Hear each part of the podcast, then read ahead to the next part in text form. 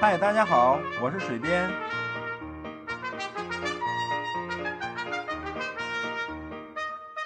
闲聊是一切沟通的开始。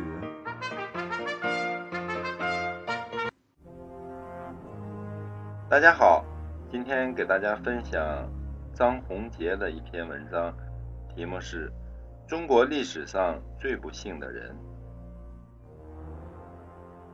表面上，中国皇帝权力巨大，荣耀无比，实际上他们是中国历史上最不幸的一群人。有以下事实为证：第一，在中国历史上，皇帝的平均寿命最短，健康状况最差。有人做过一个统计，历代皇帝有确切生卒年月可考者共有209人，这209人平均寿命仅为39岁多。有人指出，中国古代人口的平均寿命不过35岁，因此皇帝的平均寿命并不低。可是35岁的平均寿命中包括大量的夭折人口。事实上，古代人均寿命低主要是由于极高的新生儿死亡率。如果除掉这个因素，人口学家推算，中国古代人口的平均寿命可达57岁。众所周知，生下来就死掉的人不可能成为皇帝，因此57减去39，中国皇帝的平均寿命比普通人要低18岁。除去非正常死亡因素，健康水平低是造成皇帝整体寿命低下的重要原因。宋明两代政治秩序较好，皇帝大都是善终，然而平均寿命仍低于社会平均水平。两宋18位皇帝平均寿命40多岁，明代16位皇帝平均寿命42岁多。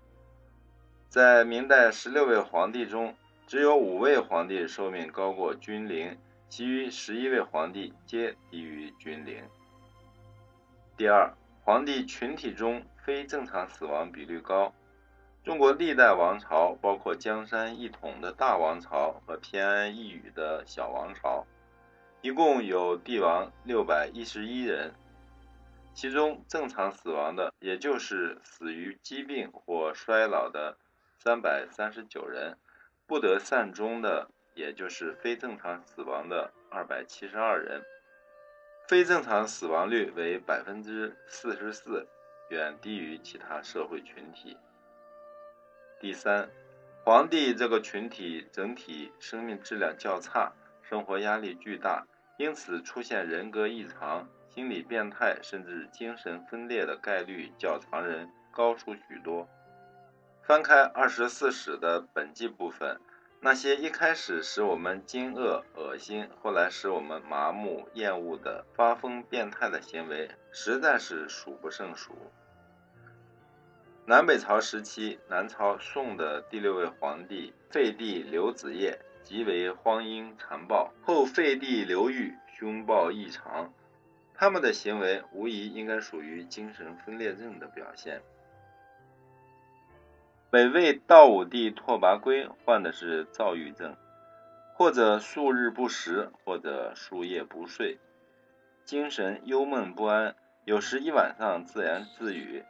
好像在对身旁别人看不见的鬼魂说话。他上朝时喜怒无常，动辄追思朝臣，旧恶前怨，大加杀害。见到大臣脸色有异，或呼吸不调，或言辞失措，就大叫而起，亲自将其打死在大殿之上，尸体都被一字排开，摆放在天安殿前。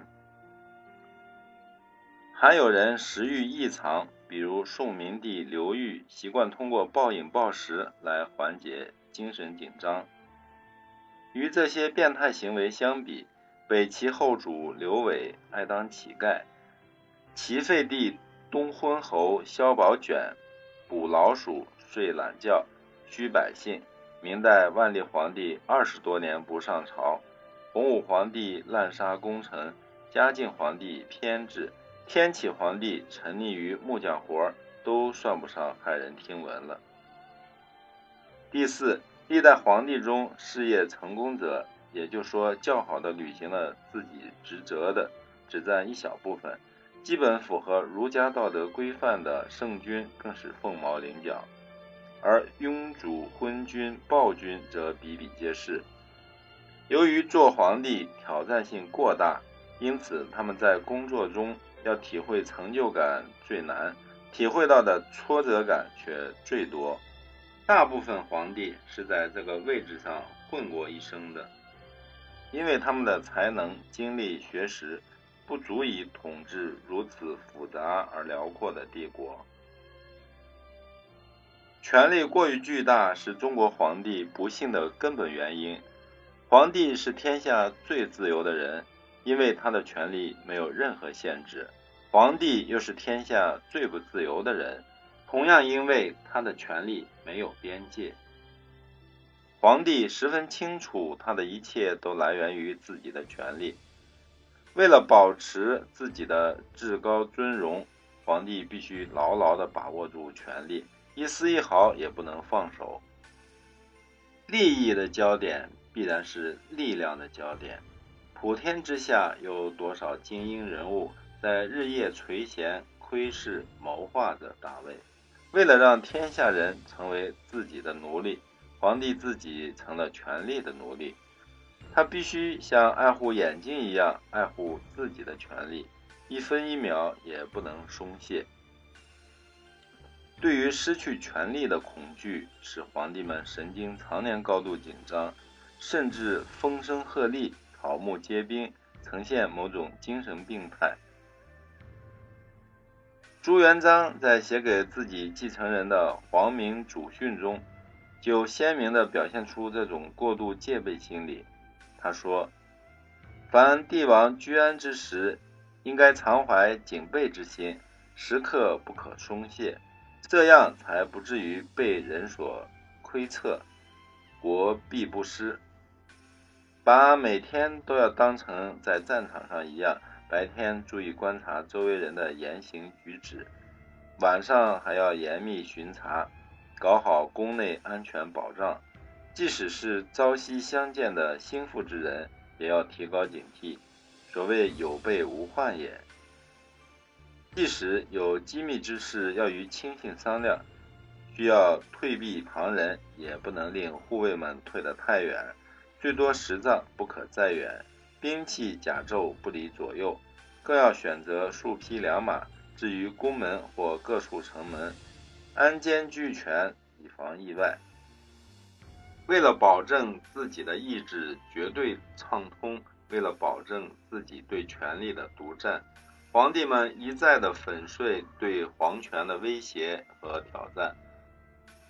同时也不得不把自己变成牛马，担负起沉重的工作负担。在皇权体制下，天下之事无小事，皆决于上。那些有雄才大略的皇帝，每一个都不得不成为工作狂。秦始皇规定自己每天必须看完120斤的竹简文件才能休息。朱元璋说自己每旦星辰而出，日入而休，欲患防危，如履渊宾，苟非有疾，不敢怠惰。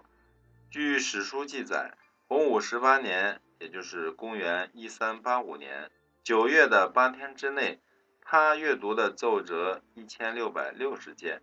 处理国事3391件，平均每天要阅读的奏折200多件，处理国事400多件。雍正皇帝在位期间，自喻以情先天下，不寻衅，不游猎，日理政事，终年不息。他在位13年，写出了1000多万字的竹批。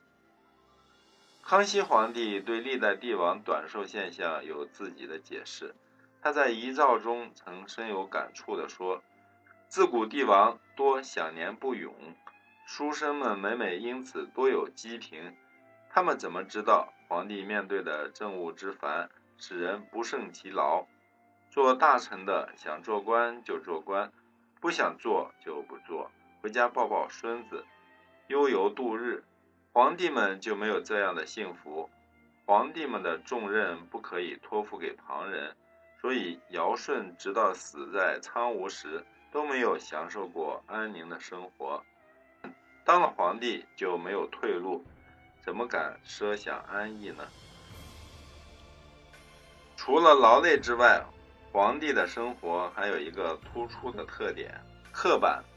本来世俗权力的巨大已经令皇帝们精疲力竭，可是传统文化对皇帝们的要求还不止于此。中国是一个礼制社会，既然皇帝是天生圣人，是万民的老师，那么一举一动就应该体察天道，遵守礼仪，有章有法，完美无瑕，为天下众人之表率，以达到一人正而天下正的大好局面。因此历代相继形成了一套建立在礼法之上的完整的帝王守则，使帝王们的生活每一分钟无不处于规矩之中。我们以清代为例，观察一下皇帝是生活在一个什么样的套子当中。清代主制，每天早上5点左右，皇帝就必须起床。起床之后，第一件事是着衣。皇帝穿衣戴帽是不能由着自己的喜好来的，在不同的季节、不同的月份、不同的日子，甚至同一天的不同时辰，皮棉加单纱的各种质地以及式样、颜色、规格、纹饰都有严格的规定。梳洗完毕，首先要做的事是读实录一卷，也就是说要学习祖先的光辉事迹，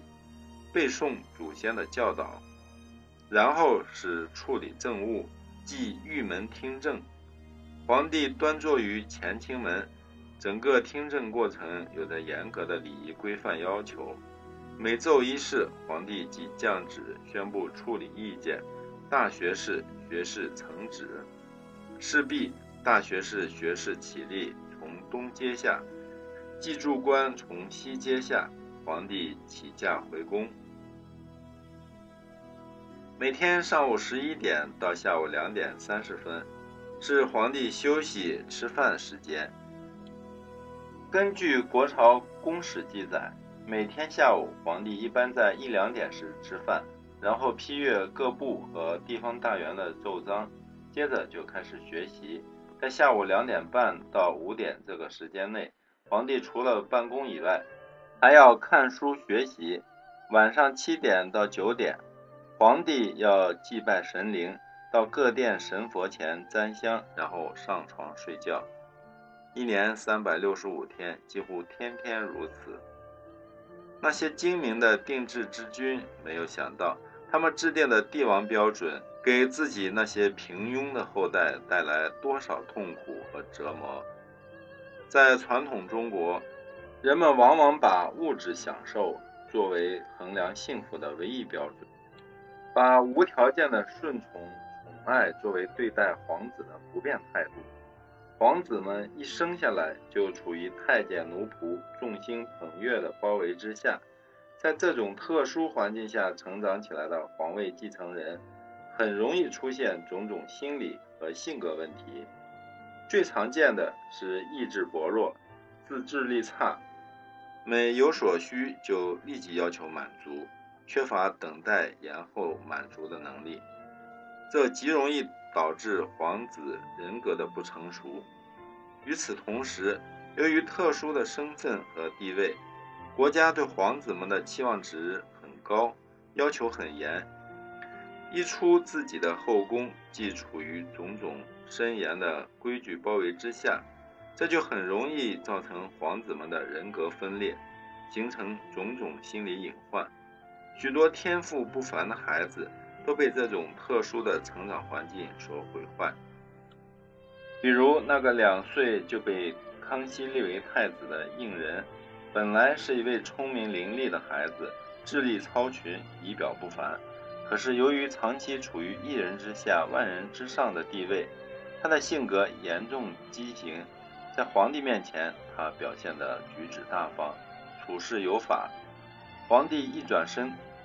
他就露出完全不同的另一副面孔。他秉性奢侈，大手大脚，所求无度，他骄横暴虐，为所欲为，甚至任意殴打贝勒公爵。他胆大包天，又缺乏自制力，竟然派人拦截外藩进贡的使臣，夺取进贡给皇帝的马匹，终于使康熙忍无可忍，不得不将其废掉。一方面是不成熟的人格，另一方面是挑战性极强的政治重任，两者相遇必然是一场悲剧。